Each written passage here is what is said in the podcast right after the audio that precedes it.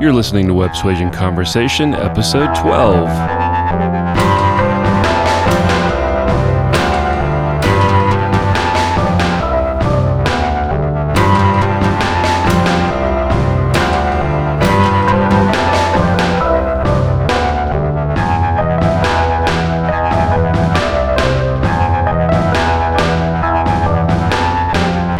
Welcome to the show. I am Ryan Williams, president of the Websuasion Group and Kapoka Studios here at Pinewood Atlanta Studios in Fayetteville, Georgia. Today on the show, we have Darrah Brustein. She's going to talk to us about her upcoming book, as well as previous books on financial literacy for kids, networking events that work, and her Life by Design, Not by Default conference. So, on the show today, Darrah talks about the importance of education and her masterclass. Here at Capocus, we produce digital courses for entrepreneurs who want to take their experience to scale. So, a lot of business owners and solo entrepreneurs have spent decades learning their business, their trade, figuring out their niche, and they have a lot of knowledge that they've acquired over that time.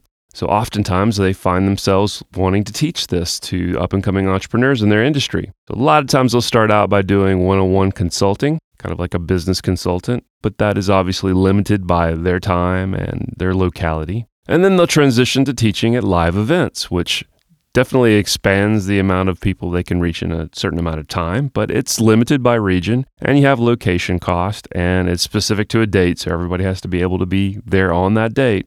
So the big trend for educational entrepreneurs has been towards digital teaching, which allows them to scale somewhat infinitely online. The process for digital courses is we take your concept and we break that into several weeks, build modules, and we bring you in and produce pre recorded video, audio, slides, downloadable PDFs, put that into a entire course structure online, all the while building up a social media presence. And then we push your educational prospects into a free webinar which gets them into your marketing stream, gets them signed up for the course, and then we help you manage the course through the process. And the nice thing about digital courses is you launch them once, and then you launch them again, and then you launch them again, and then you launch them again, tweaking along the way, making little improvements, but essentially you're releasing the same content over and over again to new groups of people each time.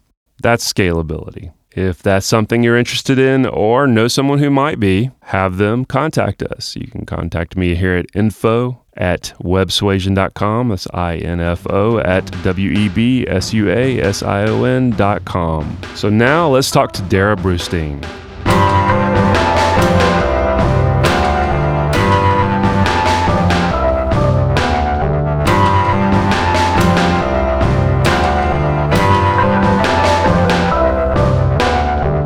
Darrah, thank you for being on the show. Thank you. So, tell me a little bit about your background. Uh, you started a company, Equitable Payments, with your twin, right? Is yes, that, so exactly. Did your homework. How did that start? that started after I had been laid off three times and feared foreclosing on my house. What, were you, do- what were you doing before that? I was in the fashion industry as well as high end home audio video sales. I was a personal assistant. I did a lot. I was wow. the person who came out of college in 2006 and the economy soon tumbled into disaster. yeah, you, and, had, you had it just at the right time. Yeah, so I had come out thinking, oh, I'll do the thing that I'm really passionate about, which was fashion, as silly as it sounds, and started my career in that wholesale world and hit a three year goal for sales in 10 months and thought, oh, this is all going really well. And then I was actually not enjoying it. I was unhappy, and the company went under subsequently. Right. So it sort of pushed me out of the nest anyway. And then I sort of had a similar trajectory for the next couple years where I would get take a job, I would put my heart and soul into it, and the company wouldn't be doing well because of the state of the economy, right. and they would lay everyone off. So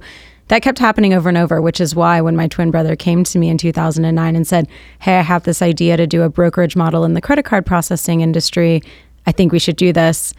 I at first didn't pay attention. At first, admittedly, I was like, that sounds tremendously boring. Why are you asking me to do that? Right. And then yeah. when I actually thought about it, I was like, this this could be really great and that was 10 years ago okay so he, he was already working in that industry and he saw some opportunity or? minorly he was okay. at the time right before that working in contracted sales for major enterprises okay. and tangentially found his way into what merchant services was and then dug deep into learning what the industry was about and found that there was this undiscovered niche of taking the brokerage model that was tried and true in other financial services arenas right. and applying it there.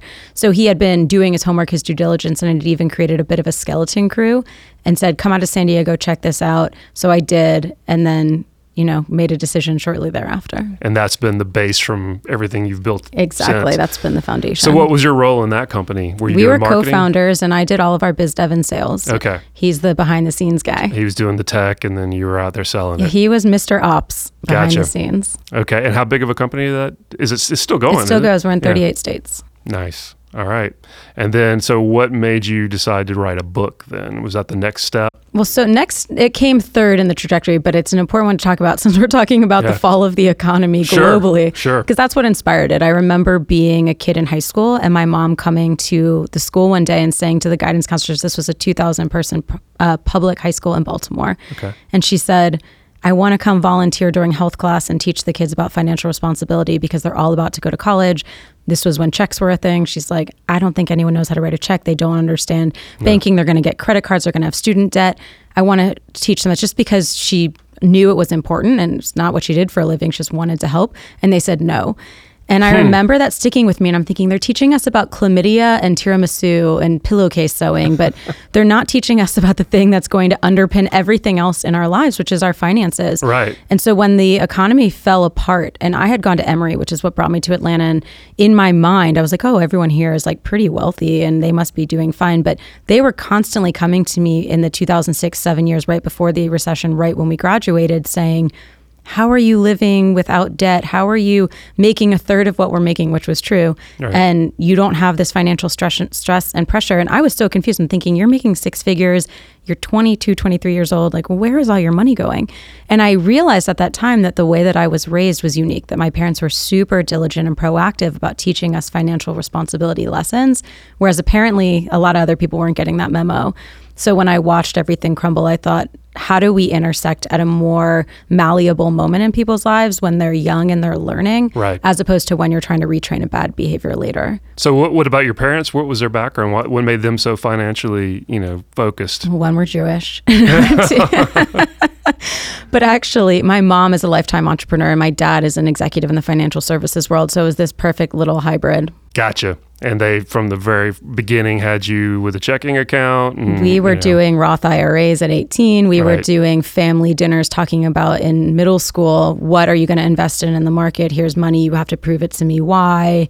We were doing everything from giving to saving to budgeting. Like it was all happening. Were you getting into like value investing at that? We were doing all sorts of stuff. I mean, my mom at that time and even till now was a real estate investor. So we were been learning about that and we were learning Right. about compound interest. And we knew a lot more than your average 10 year old. well, did you see the the downfall coming? Like a lot of people did. It was. I didn't. I was just, I think, like most 22 and 23 year olds, where I was kind of in my own little world trying to make stuff happen. It's And all good. I ended up getting a house at 23 because I had a restraining order against my landlord and I was afraid to have another landlord.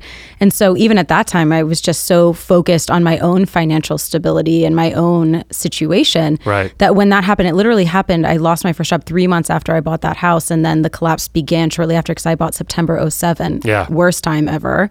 Which We bought in October. yeah, couldn't have known. Yeah. You, you know, you play the cards you're dealt the best you can, but you know, I, I didn't see it coming. And even now, there's been moments where I'm like, oh, I feel like it's on the horizon, but it's gone longer in this positive upswing than I expected. But you know, even if you talk to economists, they never get it right either. Right, right, right. well, so what happened with the book? So did, did the schools end up adopting that, or Well, I never brought it to schools. Reason being, direct to- I went direct to consumer after butting my head against a lot of walls because my initial plan of action was go straight to the banks and the financial advisors and wealth Right. managers and have them give this as gifts to the parents to institute early into their homes and also demonstrate and model that they had this vested interest Mm-hmm. in the next generation as well as hopefully get a client for life loyal relationship. What I learned through a year and a half of doing this and getting to the top of every one of those institutions was they're highly regulated, highly conservative, Yes. and they can't do that. So at that point, I realized nonprofits weren't the right angle because they wanted me to bo- be both sides of the food chain, both the person who was going to find the grant to get it funded and the person who created the Right. Mm-hmm. product. So I was my own entire food chain. Or I could go to schools. But that became tricky too because then there's a whole value system of teachers don't feel comfortable. What's the home life like? How is this going to get translated out of the classroom into the home?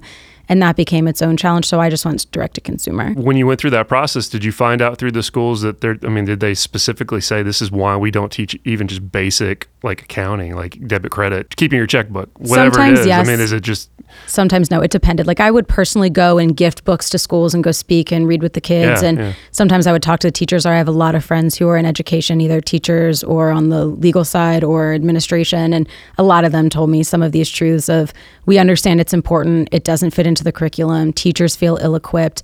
How do we get this into homes when and get it to be translated outside of the classroom when oftentimes, you know, one home is using EBT and another home is living totally fine and everything is good. And so it became this tough thing for them to understand what's the foundational element, which in my opinion, it's very easy to make it values free Right. and just teach some basic lessons around financial responsibility. sure. Sure. However, they just clearly weren't there. And, and don't get me wrong, I'm sure that there's schools in the United States of America that are comfortable doing that. I just didn't find them. Right. Definitely in this area, we've always seen that to be the case. Um, they never teach anything about that. So the book, did you self-publish or did you? I did. I self published my first book after spending six months researching the two options. I'll be traditionally publishing my second book. And I think for anyone who's a wanting to be author, it's really important to do that homework and figure out what are your goals. For me, with the kids' book, it made sense to self publish because I wanted to wholly own the intellectual property. Right. Because I wrote six books and I wanted it to be the baby Einstein of financial literacy. And I will say, of all my endeavors, this has been the least fruitful from a like actual performance standpoint. Mm-hmm. And for me, that meant cartoons, board games, video games, everything. And to do that, it would be a lot harder if a publisher owned some of those rights versus with my adult book that I'm writing now.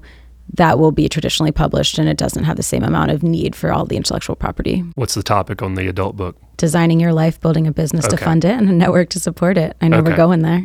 yep, that, we're heading that way. So is that the Life by Design program? Yeah. Well, before we get to that, how did Network Under 40 and all of that factor in? I'm, I'm assuming that there was a, a, a gradual growth into what you're mm-hmm. doing now from those exactly. different efforts. So tell me about that. So about two years into running equitable payments of the 10 years it's been, I had a friend from Emory move back to Atlanta from law school and she said to me, I don't know where to go to make friends after college. Everywhere I go, I feel like everyone's my parents' age. I'm getting hit on, I'm getting sold to, or it's just a big sales or like it's all the same people in the same industry. Right. And she said, I just want to know where to make friends and peers and not feel any of those things. And I thought, well, my favorite thing in the world and the thing that I think I'm best at is connecting people. So I said, I don't know where that place is. I've been deeply entrenched in the Atlanta networking community, growing my credit card processing company, and I've not seen it. So why don't I start it for you? And that was March of 2011. And the Okay. first event had 94 people, and the energy was electric. And they basically just said, do it again. And month This after is, this is pre meetup and all that yeah. too, right? I mean, this yeah. was we just kind of like cobbled. I cobbled it together and just invited everyone I knew and told them to tell people and just made it clear this is none of the things that we described we were looking for Right. it not to be, and set the culture that way. And so month after month, people just kept saying, "Please do another, please do another." To the point where I was like, "People are paying me to come to this. They're begging me to keep doing it. I have venues asking me to host them. I have sponsors coming to the table." And then out of nowhere, Inc. magazine showed up to an event without telling me. I didn't even know they were there when they were there. And they ended up publishing an article that said almost verbatim networking events suck. However, here's one that's doing it right and pointed to my little tiny little event in Atlanta, which then kind of blew it up because I got calls from people all over the world saying, We want to do this in our city. Can you help us?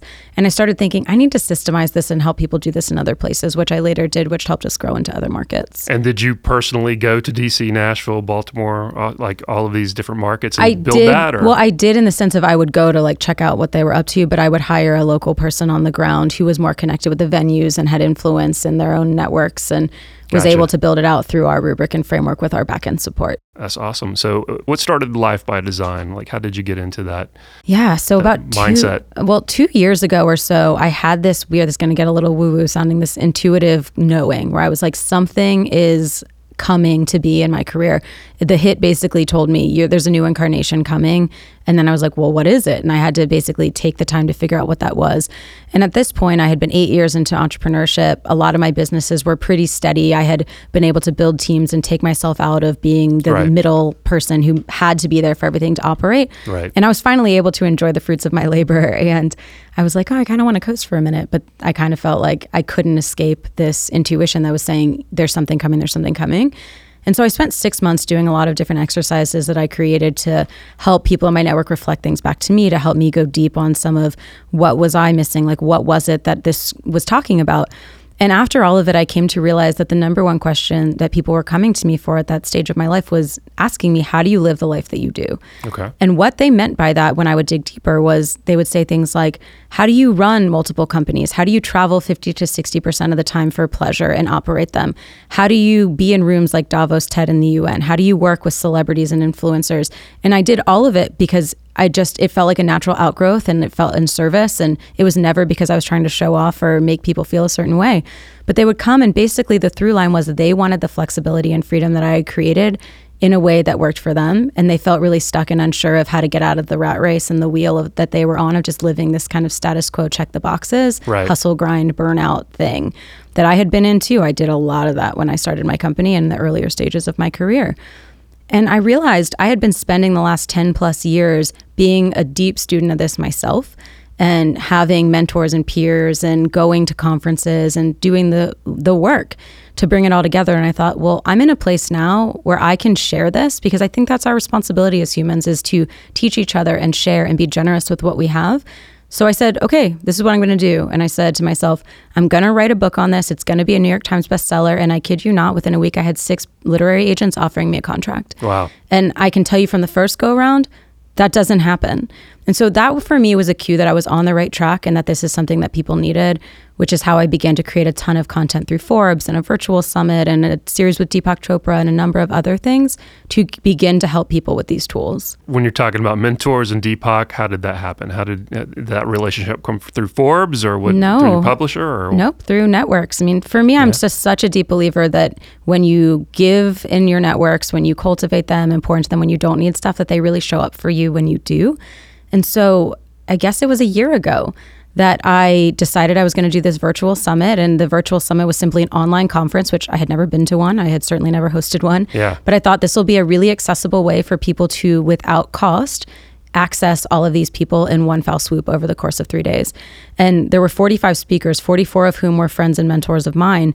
But Deepak was someone whom I really felt like uh, he had been a mentor from afar for me. What I mean by that is we often know that mentorship and coaching is important, but we often think there has to be this one on one intimate relationship when really there's so much content in the world, and that if you resonate and gravitate towards someone's, they can become your mentor from afar without even knowing you. Right, right. So with Deepak, he was always this person for me. And I ended up putting it out to people and just saying, hey, does anyone know someone in Deepak's camp that I could talk to? And I was quickly introduced to his publicist.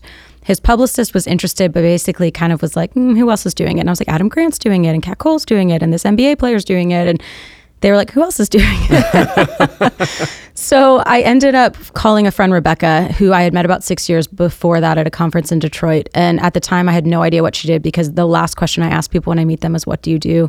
Find it limiting and a little bit transactional. So Yeah. I just got to know her and we became great friends. And over time, I came to learn that she had formerly been Deepak's COO Okay. so I texted her and I said, "Listen, Rebecca, I want to I wanted to give her an out." And I basically said, "Listen, I'm in this situation. He's on the fence. If you can legitimize me, that would be really great." And so she ended up sending me a screenshot shortly after of her text message to him telling him that he should do this. And moments later, I got an email from his publicist saying, Deepak saying, Can you be in New York next week to interview him? wow. let me tell you, I had never interviewed someone at that point before. So the first person I ever interviewed was live and in living color with Deepak. And as it went from there, I thought, well, this is the only time we're ever going to meet once in a lifetime. Let me savor this. Until three months later, Chase Bank called and said, We want you to be our on site correspondent for our conference in Atlanta. And the two people you're going to interview are Cam Newton and Deepak Chopra. and I laughed and I was like, oh my gosh, this is incredible. And he remembered me and we had a great time. Right. Fast forward, I did three more interviews with him that year. And on December 26th of this past year, I emailed and I said, I want to thank you again for our collaborations. I'm here in your court if you need anything in 2019. And that was it. 15 minutes later, he emailed me and he said, I've been thinking too. I think you can help me. And shortly thereafter, we had come up with this video series that we now release together every week. So how long have you been doing the video series? Since? January. Mm-hmm. Since January. Okay. So is it every week? Yep, every okay. week. How is that leading into your Life by Design core? I mean, is it, is it like a live event or how, how is it? Oh, I see. So the Life by Design Not by Default Summit was what happened last summer, which was Okay. a three day all online conference that brought together these 45 peers and mentors who really helped lay out a framework and tools that are actionable for people to design their lives and define success for themselves, build a business or a career to integrate and uplift it rather than consume it, as well mm-hmm. as finance it and fund it. And then lastly, build the community and the network to support you and open the right doors, as well as just make it more fun and less lonely. Right. So that all happened live, but now all that content is available so people can purchase it and watch it sort of like a master's degree in lifestyle design at their own pace whenever they feel like it. And are you continuously updating that course? Are you going to have another version of it or is it just like a one time thing? That was one time. It's honestly, it's super, super thorough. There is a lot of stuff in there. Yeah, yeah. And so there's 20 hours of content. And Okay. so that is fully there. It's $97. It's super affordable for what it is. Yeah, yeah. And then I create oodles of free content all the time through high profile interviews, through my writing for Forbes, through the book that I'll be writing. Well, that won't be free, but through these Right. videos with Deepak. And so there's a lot of that stuff. And then there's other products that pop up here and there. But I really wanted to keep that as this package that was affordable and accessible. Are you finding most of your efforts in social media is what's driving your success right now? It's a combination. I mean, I still believe number one is human relationships in Okay. live ways. person, yeah. Yeah. And I think social media is a tool to continue to manage those and cultivate them and for people to access you who you may never meet. So everything is a balance. I would never put all my eggs in the basket of social media because as we see with Facebook, that changes and they take Right. away your organic reach and it ends up being pay to play and there's so much distraction. And so, you know, I invest a fair amount into my social media strategy and impact in Instagram primarily as well as a little bit in LinkedIn because I think people are there and it's important to go where people are.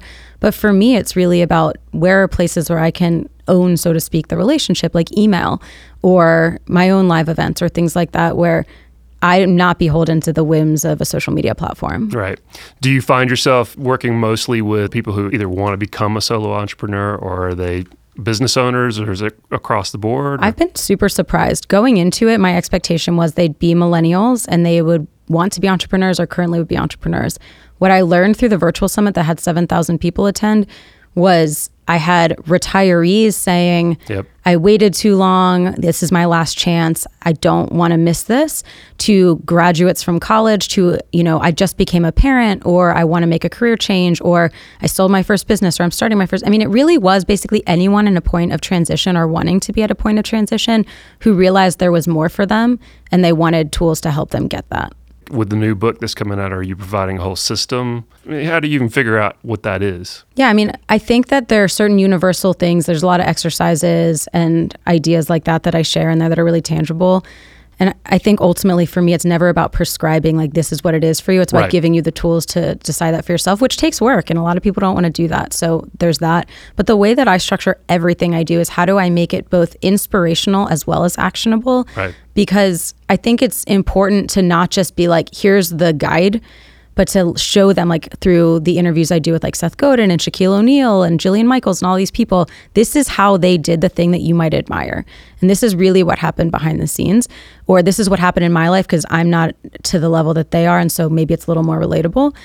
And then here's the actual tools that I used and they used that worked.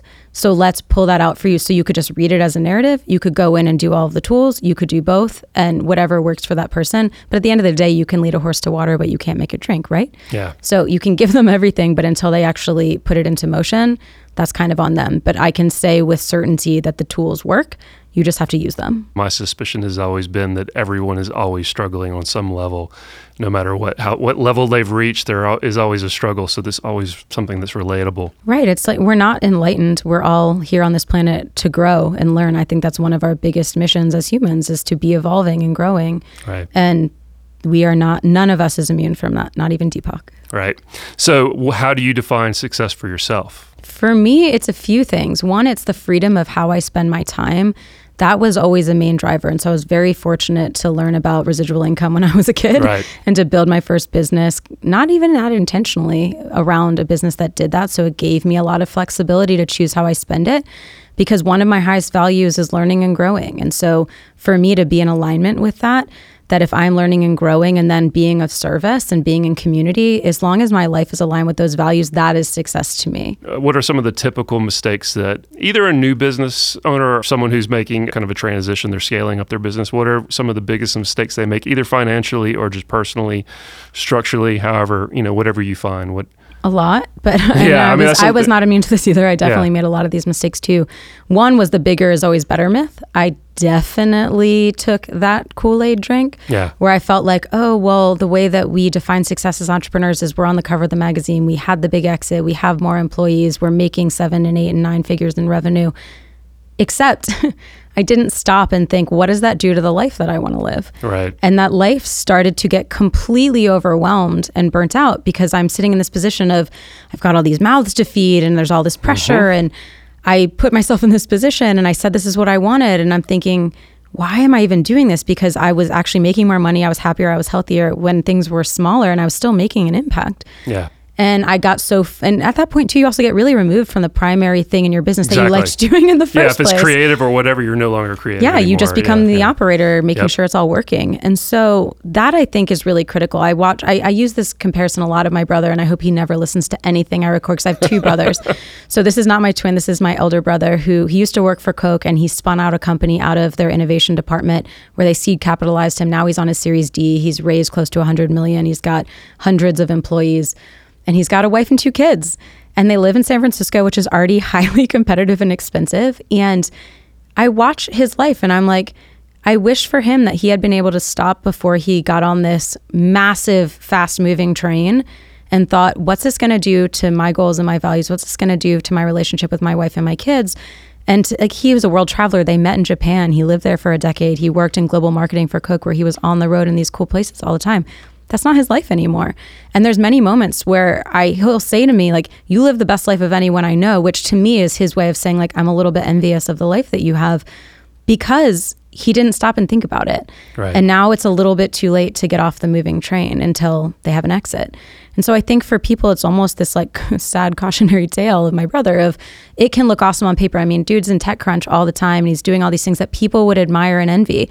But really he's like, "Oh gosh, this is kind of miserable." Right. And Right. it's important to stop before you build for the sake of building and think, how is this going to actually support the thing that I want in my life instead of just being the thing that becomes my life? You obviously have financial stability yourself. You could quit any time. Still very young, though. Maybe this is a weird question, but do you think you would ever want to retire No. at this point? No, for me, retirement in the traditional sense of you stop working and go live on the golf course, yeah. which my parents did in Panama, is not ideal. I always want to be contributing in some way, and that may or may not mean it is financially viable. But yeah, I'll always be doing something. Well, thank you so much for being on the show. Thank you. Thanks for listening to the show. If you haven't already, please subscribe on Apple Podcasts, Stitcher, Spotify, or Google Play, or wherever you get your podcast. And also subscribe to our YouTube channel. You can go to websuasion.com, W E B S U A S I O N. com. And at the top of our website there, there are links to our social media outlets. One of those is YouTube. And if you subscribe to our channel there, you will see snippets of these interviews throughout the week. Next week on the show, we have Casey Calloway of Cruise Planners. She's going to talk to us about her transition from the film industry to photography to now travel agency. And she's going to share her experience with buying a franchise like Cruise Planners. So I hope you join us, and until next time, have a productive work week.